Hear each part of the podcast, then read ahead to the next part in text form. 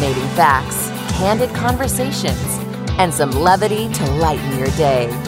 This is The Cale Clark Show on Relevant Radio. Hey, welcome to the program on this Thursday. It's November the 30th, the last day of the month, 2023. You're talking to me, Cale Clark, and you can call me actually and talk to me directly by dialing these digits. Punch them in on your smartphone or on your rotary phone. You can, does anyone still use a rotary phone? That would be an outlier for sure. But call in 888-914-9149. I kind of miss those phones. Had them when I was a kid.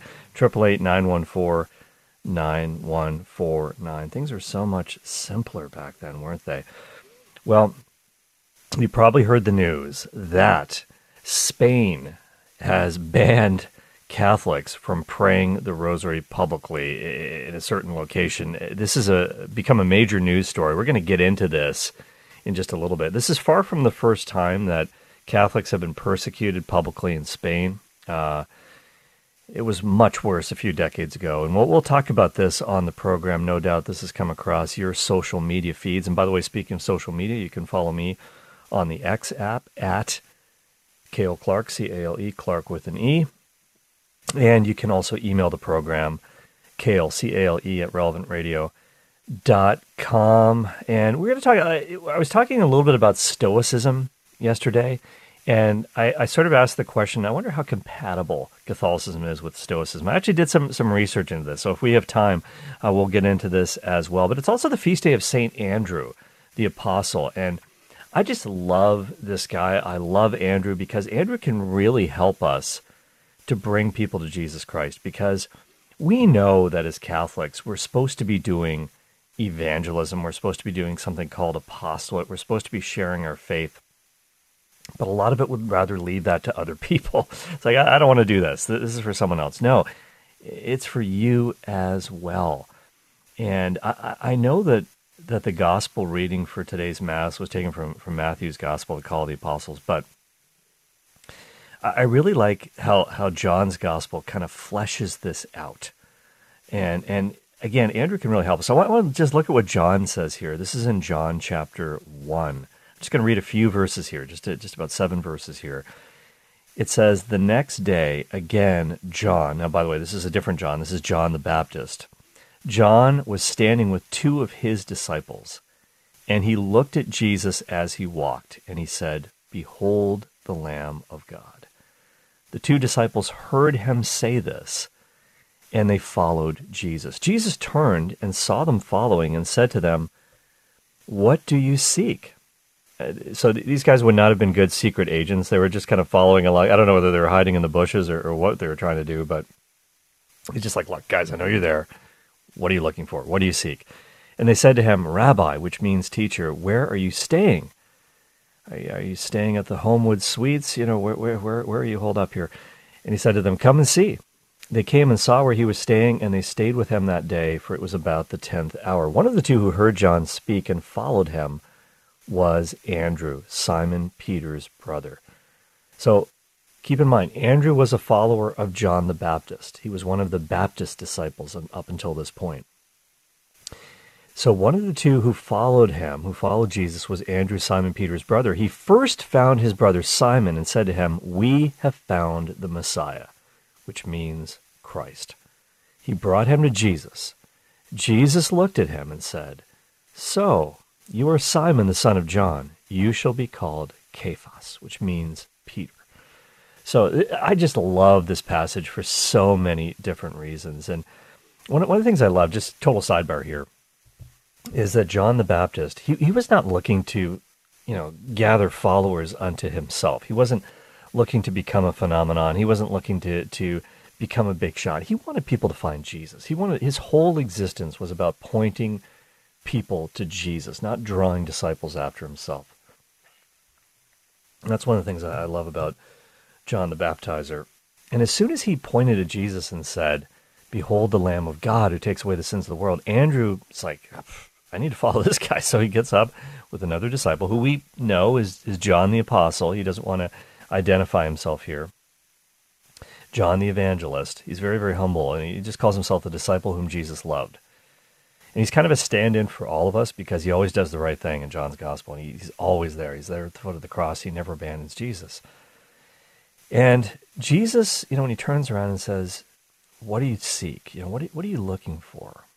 You know, he said, Come and see. And by the way, you got to think about how much time they spent with Jesus. We don't really think about this. It was approaching sundown, it was the Sabbath day, and John actually noted the time when, when this actually happened. He said it was about 4 p.m. in the afternoon. So this was an incredibly powerful moment in his life when, when they met Jesus for the first time. And he, he remembered every single thing about it. And very often, when there are pivotal moments in our lives with God, maybe God touches our heart in a special way. We discover a vocation. We discover, you know, the, when we met the person that that God had called us to marry. That's that's a vocation too, obviously. Um, God, God just does something amazing in our life. We very often remember everything about those times, or, or at least we should. And so, what's really interesting is that they spent the next 26 hours with Jesus. Not that they just hung out with him for a little bit, they had to hang out with him for the next 26 hours. And then, after the Sabbath was over, then they could kind of travel again and they could kind of take up those normal activities again. So they, they got a lot out of that time. That you know, just over a day with Jesus, and what a, what a day it must have been. Because, man, I would have loved to have been a fly on the wall in that room as, as Jesus is just talking to these guys. And as soon as as they could, Andrew, of course, makes a beeline to his brother Simon and says, "We found him. Found who? Found the Messiah." Yeah, right. And he brings his brother to Jesus, and Jesus you know, identifies who he is. He says, You are Simon, son of Jonah, you'll be called Cephas. And that's, of course, rock. He's the rock. And it's amazing. I mean, there's no way that Andrew could have known when he started following Jesus that day that his own brother was going to become the first pope and all these incredible things were going to happen. And of course, both of them became martyrs for the Lord. And and so we, have got to kind of be like Andrew as well. We've got to share the joy of meeting Jesus with everybody that we know. And, and this is this is where, where it becomes kind of tough for us because we, we, we don't quite know how to do this. And, and by the way, Andrew pops up again later on with the feeding of the 5,000. Andrew's not like that prominent in the Gospels. We don't hear from him that much. But Jesus has been has been teaching the, the vast multitudes for hours. It's getting dark. There's no food. And some people are even telling Jesus, come on, like, tell them to go home. You know, they've had enough. They've got to get something to eat. They've got to find a place to stay.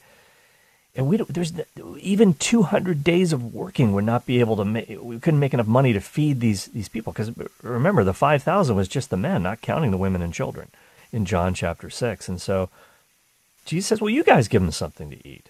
How are we going to do that? And so Andrew finds this young guy, this kid, who had a couple loaves and two fish. Five loaves, two fish. And Jesus takes these gifts, and of course, he thanks the Father, and then, of course, the miracle of the multiplication of the loaves and fish. And they had 12 wicker baskets left over. By the way, this was not a miracle of sharing, some liberal preachers try to tell you. You might have heard this in the 1970s. Well, it's just a miracle of sharing. You know, the generosity of this kid just inspired the crowd. And you know what? the truth is they were hiding food all the time. They had kosher dill in their pockets. You know, they had they had uh, deli sandwiches, and they just ah, it's you know what, we're being selfish. We're kind of hoarding this food for ourselves, but let's just share it with everybody. No, that's not what happened. it was an honest to goodness supernatural miracle, and then of course. Right after this, in John chapter 6, Jesus teaches about the Eucharist. And of course, it's a Thursday. Jesus instituted the Eucharist uh, at the first Mass, the Last Supper, on a Thursday. So it's always a good thing to think about the Eucharist on this day.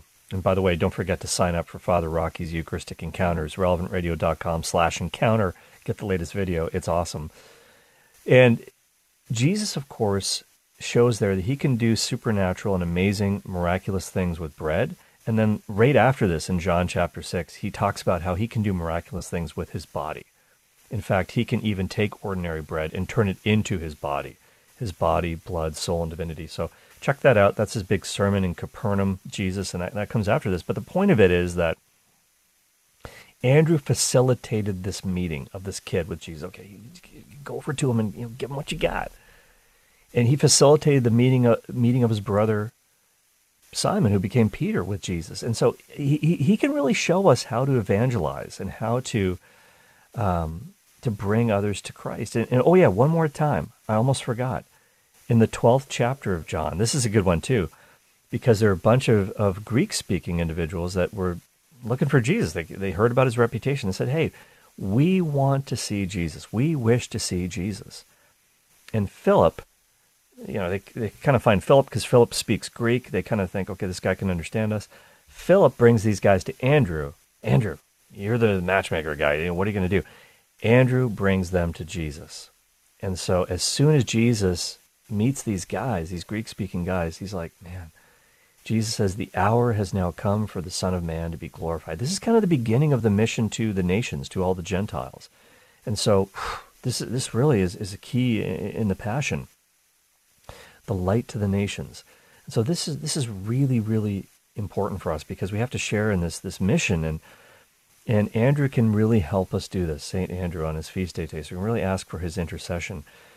And so I've, I've talked about this in the past. Billy Graham, the evangelist Billy Graham, he wasn't Catholic, but uh, he he knew how to how to share the gospel, and we can steal some ideas from him.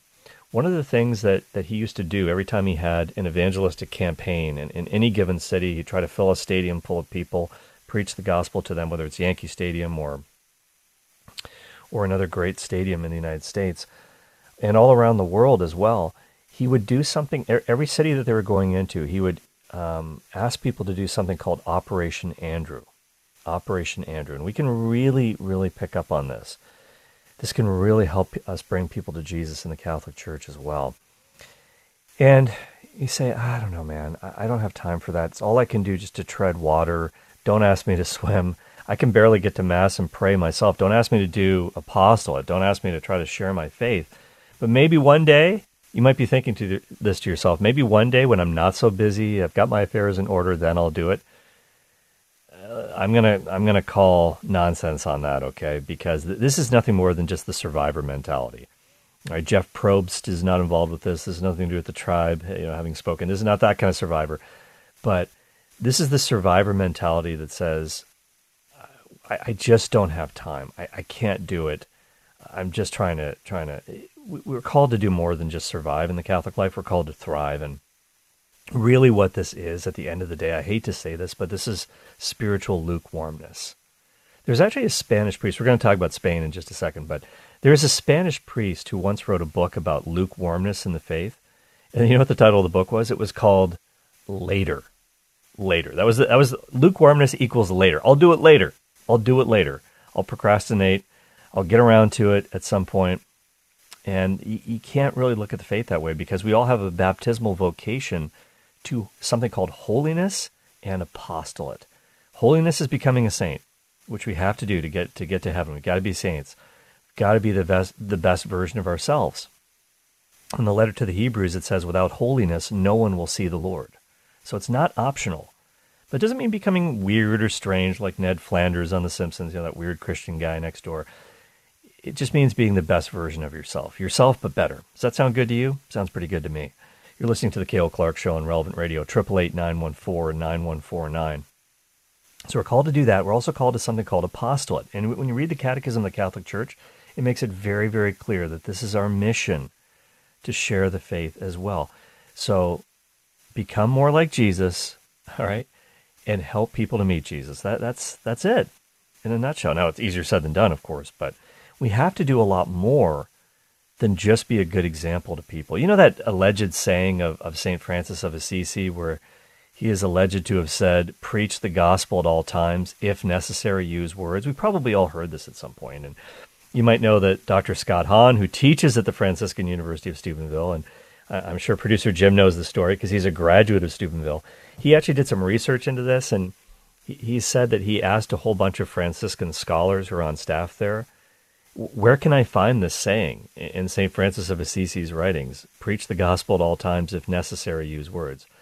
Well, guess what? It's not there. It's nothing more than a medieval ecclesiastical urban legend. He never said it. Now, there's, there's a bit of truth in this saying, of course, don't get me wrong, because clearly our example as well is a type of sermon. uh, the way that we work, the way that we talk, the way that we carry ourselves. People kind of pick up on stuff. Our cheerfulness, we talked about this yesterday. We don't want the cheerfulness of a contented animal. You know, as St. Josemaria said, you know, I'm happy, I'm well fed, I've got a place to sleep. Our cheerfulness has to be supernatural. So we can't act like we've been baptized in lemon juice, right? There's so many people that look like they've been baptized in lemon juice, right? They, they just look bitter, you know. There, there's nothing. Sometimes we're sad in life. There, there's no question. Sometimes we are sad. Things happen in life that are truly very troubling on, on the world stage. But that is natural. But but to kind of carry yourself as a as a habit in that in that state, there's nothing sanctifying in sadness for sadness' sake. All right. So we, we've got to attract people with the joy of the gospel, joyful piety. We like to talk about that on relevant radio. We're going to have to at some point, though, use some words to share our faith. Because if our, if people do pick up on our example and say, "I want what you've got. I don't know why you're peaceful. I don't know why you're happy. Everybody else seems so miserable," at some point you're going to have to tell them why that is. So we are going to have to use words, but it doesn't mean that that you have to be a, a trained theologian in, in, order to do it. Uh, Alexander the Great, you, when he conquered much of the known world, he died very young achieved a lot at a young age, I'm telling you. But he, when he conquered much of the known world, it, it, the story is told about that, him that when he was dying, someone asked him, "Where are all your treasures?" Because had, he's obviously conquered a lot of lands. There's a lot of booty brought back. Where's all the loot? Where is it? I, I don't see any of it. Is it on eBay? What, what are you trying to sell it? Where are the precious artifacts? And Alexander is purported to have said in this ancient legend, "My treasures are all in the hands of my friends." In other words, he had given them all away. We have to give away our most important treasure as well. Our most valuable treasures are faith. You have to give Jesus Christ to our friends. Introduce our friends to him, just as Andrew did. Eh, Cardinal Newman, St. John Henry Newman, when he, when he wrote letters to friends, on the eve of his conversion into the Catholic faith, he wrote these incredible letters to his friends. He was probably the most famous Protestant in the world. It'd be like Billy Graham Speaking of Billy Graham, if Billy Graham had become Catholic, it would have been front page news all around the world. Well, it was front page news when Cardinal Newman, he wasn't a cardinal at the time, a very famous Anglican, when he became Catholic, it was it was a, like a bombshell, and he wrote all these letters because he knew people wouldn't understand why he was doing it.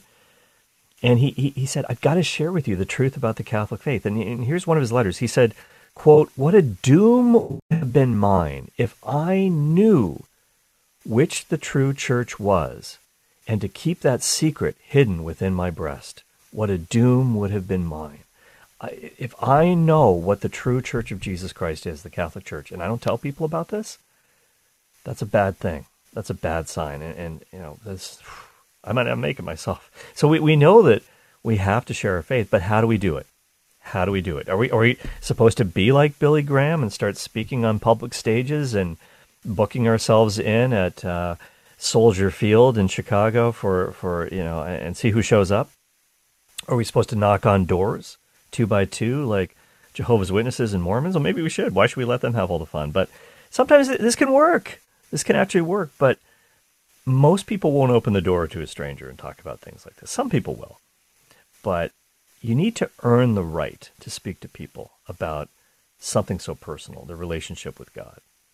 But I, am going to tell you about another method that you can use. And again, I'm stealing this from Billy Graham, shamelessly so.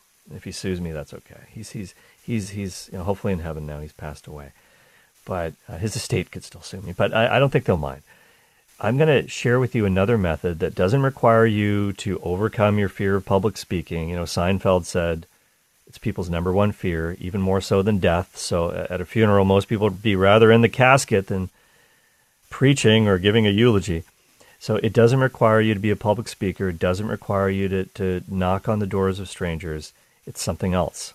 And I think Andrew had it down. I'm going to share this with you after the break, but I'd love to hear your calls. 888 914 9149. Cale Clark Show on Relevant Radio. Be right back.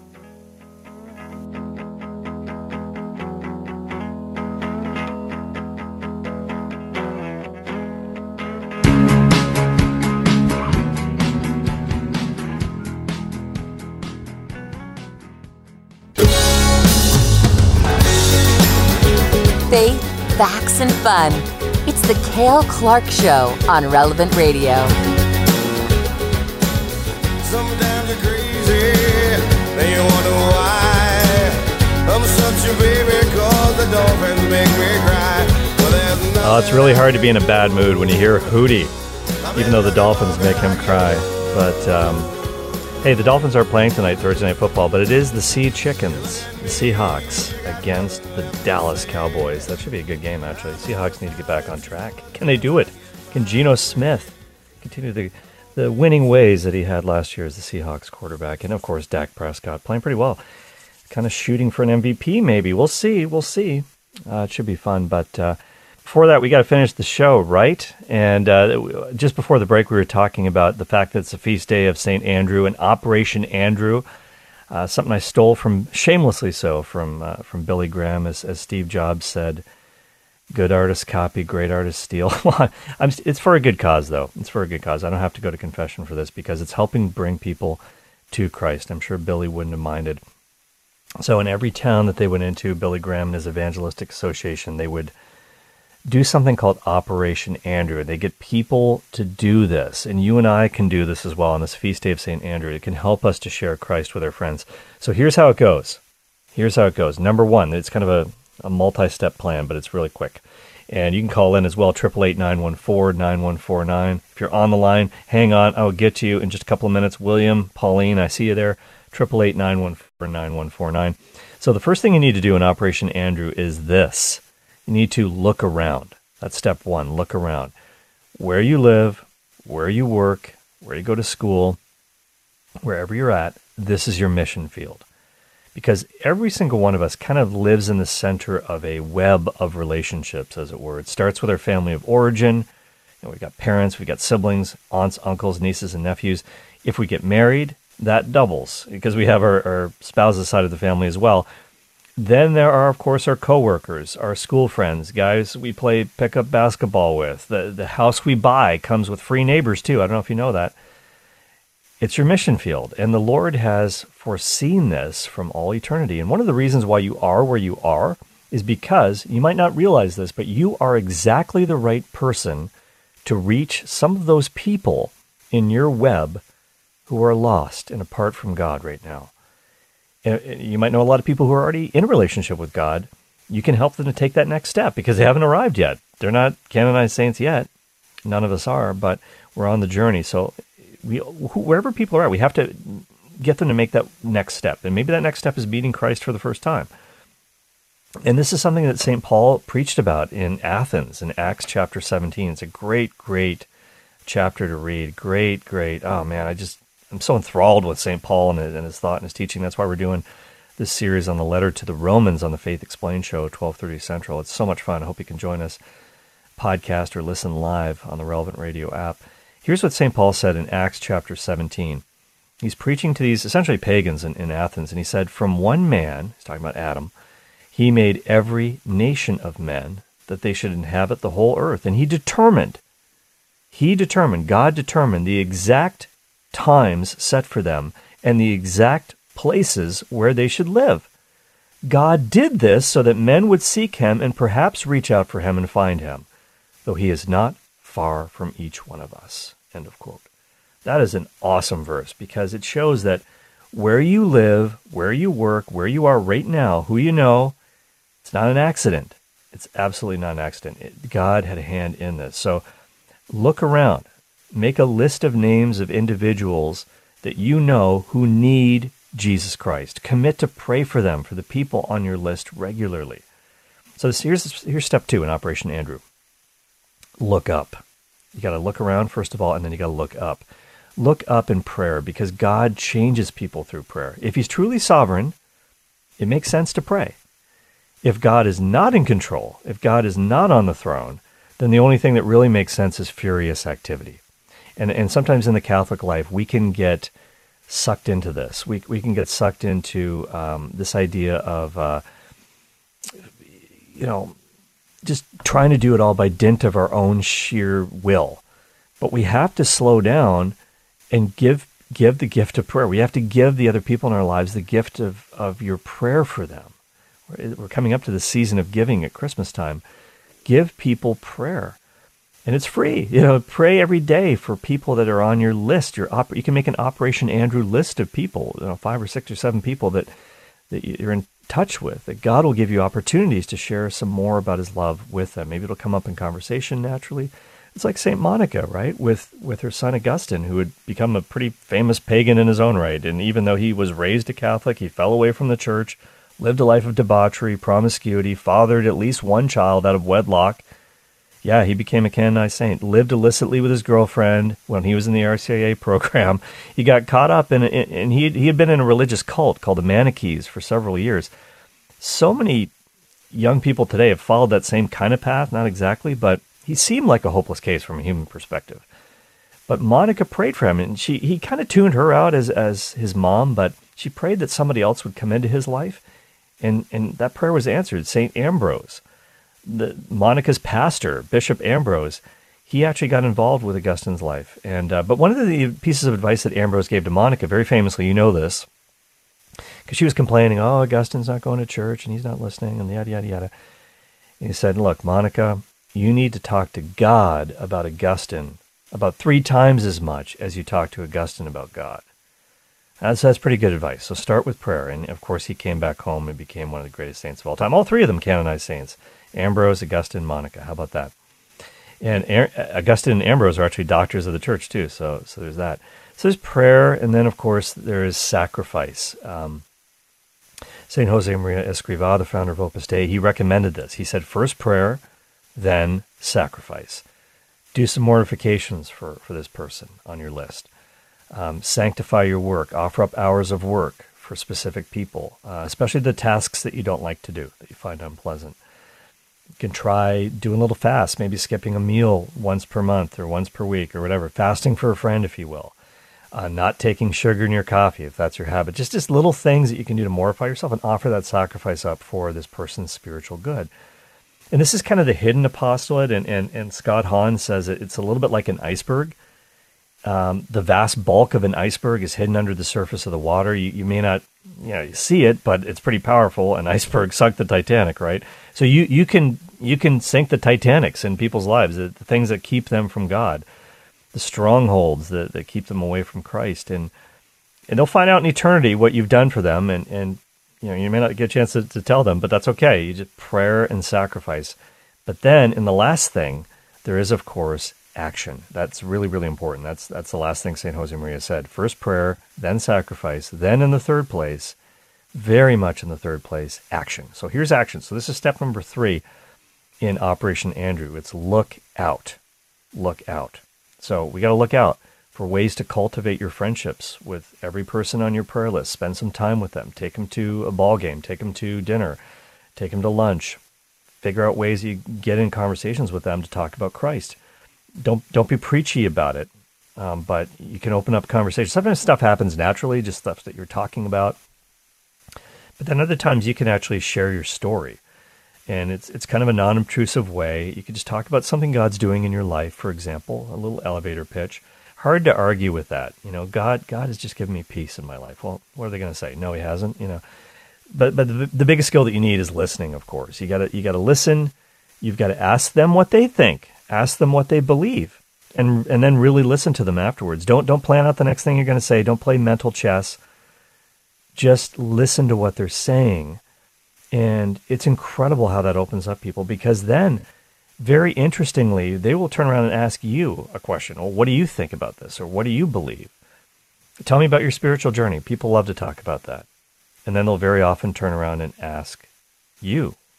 And that that's important because friendships are, are, are very much like a bridge, and you can't drive a truckload of truth across the bridge of friendship unless it's strong enough to hold it. So you've really got to develop that relationship. Now, sometimes you can evangelize a stranger for sure, like the door knockers that we all know, but very often you need it needs to be done in the context of, of a relationship, and that's how the early Christians really did it if you look at their methods, there there were no public masses. You couldn't have an open air mass in the Colosseum with the Pope. The Pope was usually martyred. All the early popes were martyred. Nobody even knew who the Pope was half the time because he was getting killed all the time. So you couldn't do that. You couldn't invite people to go to mass. Masses were private. They were members only in people's homes. You had to be initiated to get in. There were spies about. They would tell on the Catholics to the authorities and, and try to get them arrested. So this was done in the context of relationship out, out in society. And, and I think just talking to people and asking them about what their obstacles to faith might be, you need to know the specific thing that's holding your friend back because everybody's kind of got a thing. You got to you got to uncover what that is. What's the what's the obstacle in the road? And so listening is really the key to that. Asking them questions. Use the Socratic method. It's a good way. It's a good approach to do it. And then just a, just a couple more things real real quick. Um, I'll get your phone calls triple eight nine one four nine one four nine. So step four is to look forward. So try to look for an opportunity to do something with them, faith based. Um, for Billy Graham, it was invite people to the Billy Graham. They were called Crusades at the time. They don't call them that anymore for obvious reasons. But uh, invite people to the Billy Graham talk. Well, you can invite somebody to, I don't know, um, gather around in your home and pray the family rosary with Father Rocky, something like that. Or you can invite them to a mass this Advent. Hey, there's a confession night happening if your friend's Catholic, maybe they haven't been to confession in five years. You know, why, why don't you just come with me? You know, any interest in that? We can go out and grab a coffee afterwards or something like that. Give them a book. It could be something that they can do on their own. This is good because their defenses are down when they're by themselves. They're not trying to defend themselves or why they are who they are or why they're not following Christ or whatever the case may, might be.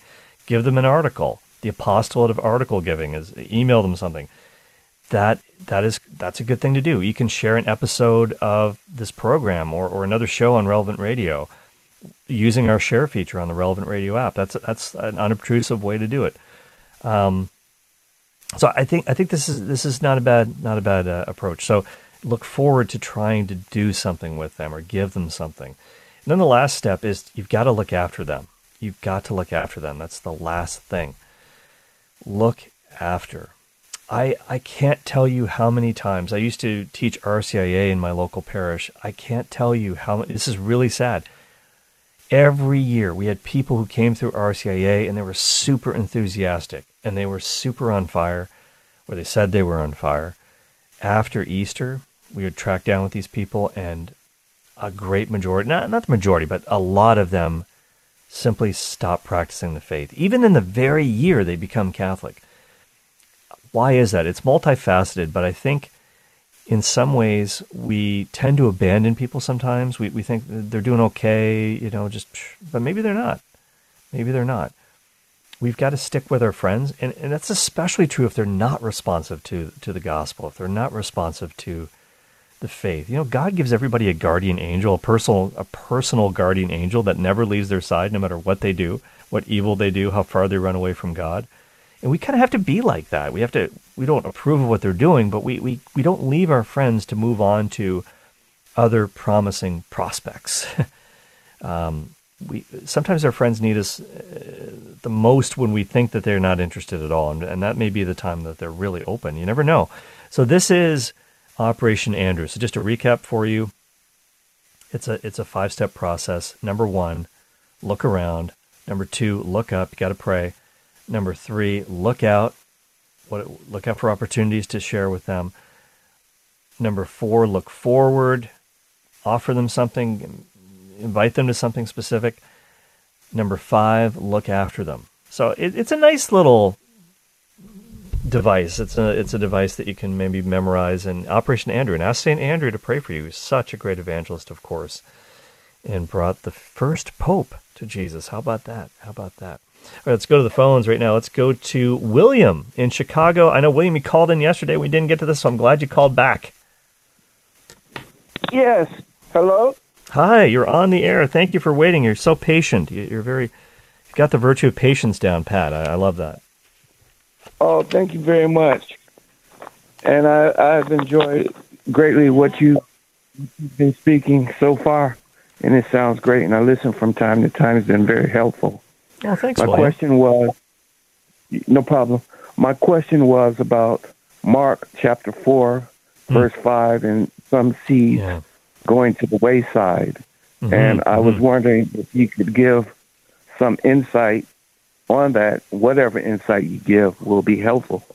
Oh, th- thank you, William. And that's um, that verse, of course, is is part of the parable of the sower, uh, Mark 4, chapter 5. No, sorry, chapter 5, verse. No, chapter 4, verse 5. I'm losing it. I'm losing it. Um, where Jesus says, Other seeds fell on rocky ground where it had not much soil. And immediately it sprang up, since it had no depth of soil. And then when the sun rose, it was scorched, and since it had no root, it withered away. And what's what's interesting about this parable it's interesting. It's actually very appropriate to what we were talking about with Operation Andrew and trying to share our our faith. And what's what's interesting is that in Mark, in the very next little section there in Mark, he he actually explains the parable to his disciples behind closed doors, and he tells them what it's all about. So really, the um, it's called the parable of the sower, but it's really the parable of the soils, and the soil represents the human heart when it encounters the Word of God, which is like a seed. It does it does it bring forth fruit in a person's life, and, and he gives kind of four different examples: the seed along the path, um, seed on rocky ground, which is the one you're talking about, and then it, the seed that falls among thorns, and then the seeds that fall into good soil. And you know the funny thing is, we we each of us have been every single one of those different soils at some point in our life where we're we're open to the message or we're not open to the message. We're being fruitful. We're not being so fruitful. So it's not just different types of individuals and their responses. We, we've all kind of been there if we're honest with ourselves. And so, what, well, let's see, see what Jesus has to say about this. Uh, we, we don't have time to go through all of the all of them, but let's go with the one you talked about, the seed that falls on rocky ground. All right, he says uh, in Mark four sixteen, these are the ones sown upon rocky ground, who, when they hear the word, immediately receive it with joy, and they have no root in themselves. They endure for a while, but then, when tribulation or persecution arises on account of the word, immediately they fall away. So th- this is um, uh, this is the person who's kind of they're excited about the gospel initially, and it sounds good to them, and they're they're really impressed, and and they they're, they're really almost enjoying their newfound faith. But as soon as persecution happens, as soon as the tide turns against them, the fact that they're only partially committed that that really does uh, come through, and and so they lack the, these deep roots. Um, there's not much soil, and so we really need to have deep roots in our faith in order to withstand. It's kind of like a tree when there's a massive hurricane unless the tree has really deep roots, it's going to be felled. It's going to fall. And uh, so it's really, really important to to get those deep roots in, in, Christ and get that formation that we need in the faith, and not just intellectual formation, but spiritual formation. To be praying, to be to be deep in, a, in our relationship, to be receiving the sacraments as much as possible. And I, I think that's what helps us to to get to that next level, to kind of improve the soil, till the soil of our hearts, if you will, if that makes any sense. So we kind of need to, to do things on, on several levels. There are a lot of people that I know that they're incredibly intelligent. They know a lot about the faith. They study the faith a lot, but they don't pray. They don't pray, and they don't they don't have much of a spiritual life going. Well, you know, salvation. It's good to know things, right? But we have to act on that knowledge, and and knowledge can help us because you can't love somebody that you don't know. But at the end of the day, salvation is not a pop quiz where we're asked, you know, how much do you know? You know, d- give me the list of, you know, what are the what are the uh, what are the three theological virtues? You know, that's a, the you know faith, hope, and love. But the question is going to be: Did you love? Did you love God and love other people? How did you actually?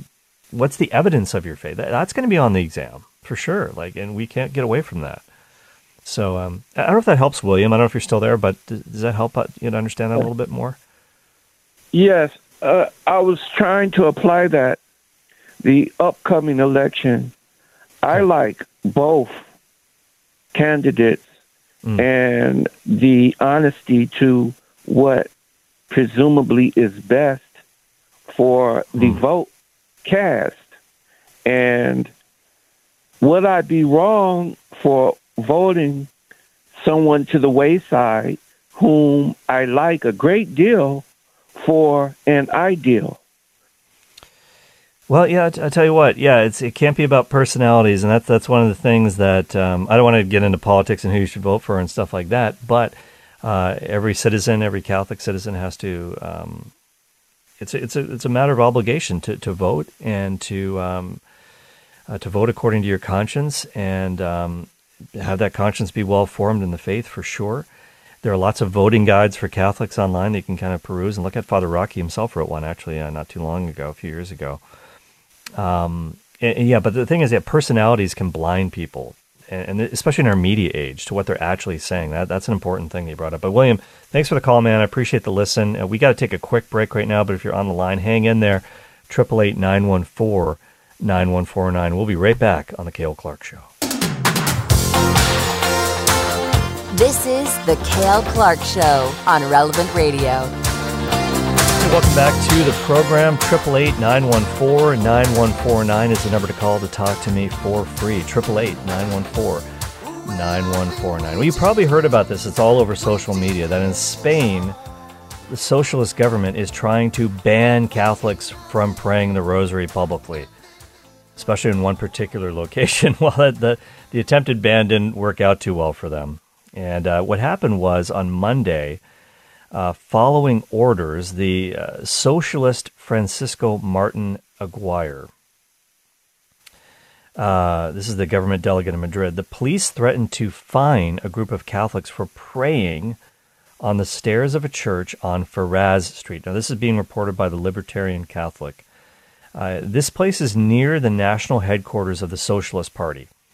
And um, what what this is really all about, I, I, don't know too much about the details, but uh, this had been a small group of people were praying the rosary there for some days, and um, they weren't really bothering anybody. And, and, this was all because of President Pedro Sanchez's announcement of giving amnesty to violent separatist criminals, even prosecuted and guilty terrorists. And so people had an issue with this, and they began praying the rosary. And um, the ban on praying the rosary, these people, they're like, get out of here. You're not allowed to pray, pray the rosary here. Well, completely backfired. And this is all over Twitter. It's all over social media. There are huge crowds of people that turned out, hundreds of people. Uh, had completely the opposite effect of what the government was looking for. And um, the crowd is only increased by the day, and the national police has been deployed to try to prevent people from getting close to the government headquarters. Um, Wow. So I don't know. I don't know what you think about this, but a lot of people are saying that this is an attack on religious freedom, and uh, those who have gathered uh, to pray the Rosary peacefully, singing songs, transmitting a really clear message to the government that praying is not a crime. Very recently in England, you might remember this. In the UK, there was uh, somebody who was arrested for praying near an abortion clinic against abortion, of course, and this person wasn't even saying anything out loud. They weren't praying the rosary out loud. This woman was arrested for simply praying in her head. Talk about the thought police. And, and there's a video of this that you, you may have seen. And she was asked by the authorities, What are you doing? You know, I'm, I'm just standing here. Are you praying? Yes, I'm praying. Okay, you're under arrest. Ridiculous. Absolutely insane. And uh, so, at any rate, um, there's some thought that the organizer of the Rosary protest in Spain, authorities are on the hunt for this person. Uh, so people are pretty tense about this. Is this is this person going to be arrested? So they're praying for him as well. And this is not the first time, by the way, that there have been clashes between uh, government officials in Spain and the Catholic Church. And uh, this isn't recent, but it's uh, it's fairly recent in the history of the world. If you look at the big picture. The Spanish Civil War. Most people don't know anything about this, but the Spanish Civil War was incredibly bloody, and this took place, uh, it started in 1936. And this was a, one of the greatest, uh, one of the worst uh, cases of martyrdoms of Catholics anywhere in the world at any time. a leftist uh, Republican region uh, just unleashed unbelievable systematic violence against Catholics and especially bishops and clergy. 6,832 priests were martyred, 13 bishops. Most of it happened in the summer of, of 1936 in the wake of a military coup. It's, it's called, by the way, the, the Terror Rojo, the Red Terror in Spanish. And uh, priests were forced to dig their own graves before being shot and buried in them. Uh, Catholics were forced to swallow their own rosaries. I mean, there, there, churches were burned. Um, it's, it was a very, very, very dangerous time to be a Catholic, and um, this is around the time, by the way, that that Saint Jose Maria uh, Escrivá, the founder of Opus Dei, I mentioned him earlier in the program when when he started Opus Dei. It was, it was in Spain. It was in Madrid, and he had to go into hiding. There was a there was actually they there were some uh, criminals that actually tried to kill him. They actually killed a different priest that looked like him, and he was hung uh, outside of the building where he was to show up. And, and, and he heard about this, and it was you know just a nightmare. They thought they'd killed him. It wasn't him, obviously, but um, it was just a just an incredibly bloody um, persecution of Catholics in the 20th century that most people don't know about. In fact, over 400 uh, victims were beatified at one time in the Vatican uh, just a few years ago as one of the largest groups of beatifications, if not the biggest ever of a group. And um, there's a famous picture, and uh, it's in black and white. It's it's. Uh, I'd love to get a, a, like a framed photo of this. This is this is an amazing photo. After the Spanish Civil War, they they had to rebuild, and, and Madrid was kind of in ruins. And Saint Jose Maria went to this student residence that he had started uh, way back before the war, and it was just in, in ruin. It was just crumbled. There, there, you know, it's just a disaster area. And there's a picture of him standing in the rubble, along with his brother Santiago and um, uh, a guy named Juan Vargas, who was like a military doctor. And they were like looking at the debris, and, and it just it's it looks like such a depressing photo. But later on, San Jose Maria was asked what were you thinking when you saw this? The ruins of you know what you tried to do and tried to build. And he said the one thought in my head was optimism, optimism, and we have to be optimistic about our faith. There's there's no question about it. We can't be pessimistic. So many people struggle with pessimism, especially when it comes to evangelism, and that's why Andrew is such an important saint for us, Operation Andrew, that there will be persecutions against us, but God will be victorious, and His gospel will not be denied and we know how the story ends. It, it, we have a lot of reason for optimism, and there are people looking for Jesus Christ, and that's why we're here at Relevant Radio to bring Christ to the world through the media. Let's go to Rudy in Westminster, California. Hey, Rudy, welcome to the program. Thank you very much once again. Hey, actually, remember we're yeah we're the royal priesthood because we're basically king, prophets, and teachers. Mm. We're supposed to go out there mm-hmm. as a king of our kingdom, expand it, prophet, they went out there and then teach the people. Mm-hmm. The other thing that uh, Deacon Doug told us one time in the RCIA program, which you may use this anytime you like, sure. plant, bloom where you are planted. Mm-hmm. And Absolutely. I always love that, and that's what I use. So I just wanted to share that with you. Yeah, no, that's that's that's great. That's a great word, Rudy. Really appreciate that, and that kind of plays into what we were talking about earlier, St. Paul and Athens and in Acts chapter 17, where he said God determined the exact places where people should live. And that's true, I think, of our individual circumstances as well. They're not unknown by God, they're not unforeseen by God. And he kind of providentially arranges things so that we're kind of in touch with people that need him in our own family, of course, and also people around us in the extended world. And and we just have to kind of open our eyes to that sometimes. And yeah, when you talked about the, the offices of Christ, that threefold office of prophet, priest, and king, we, we share in those offices through our baptism. We really do. We, we, um, we're not all ministerial priests, of course, but that was true in, in the Old Testament too. The nation of Israel, uh, they were a royal priesthood, a holy nation as a group. But then there was this, within that group, there were the Levites, the tribe of Levi, and they had the priestly duties. But everybody sort of shared in that priesthood. And what do priests do? Well, they make sacrifices for people, and they they're a bridge. They're a pontifex, if you will. They bring people to God, and that's what we have to do as well. Prophets they speak the truth of God. That's what we have to do. We have to tell people the truth about themselves, about God, about about life, about reality, about the afterlife. They may not want to hear these things. Uh, it's more comfortable to believe the lies. And then, if we're faithful in, in all discharging this mission that we have, then we will reign with Christ for all eternity. And that's what we kind of share in his kingship. And that's the reign of Christ is not seen with human eyes right now, but he is on the throne at the right hand of the Father. We can't see that, but we know it. We know it. We have faith. We believe in, in all our hearts. We have to do that. Jesus said, hey, when the Son of Man returns, will he find faith on the earth? and let it not be said of you and I that we didn't have that faith. So that's what it's all about. And uh, thanks for joining me. Thanks for our call, Rudy. Really appreciate that. Thanks for joining me for this hour of the Cale Clark Show on Relevant Radio. Share it with a friend. You can go to the Relevant Radio app. And by the way, while you're there, you're going to want to sign up for relevantradio.com slash carols our beautiful Christmas Carol series, which we're having for Advent. Take advantage of that. Three beautiful choirs that you're not going to want to miss. It'll fill you with the joy of the season. And go to adventwithscrooge.com to sign up for a Christmas Carol. Once again, it's back from our friends at the Merry Beggars. And uh, kids of all ages love it, and you will as well. Jim Shaper produced. Miranda Siniceros took your phone calls. Take it away, Michaela. Thank you for listening to my daddy.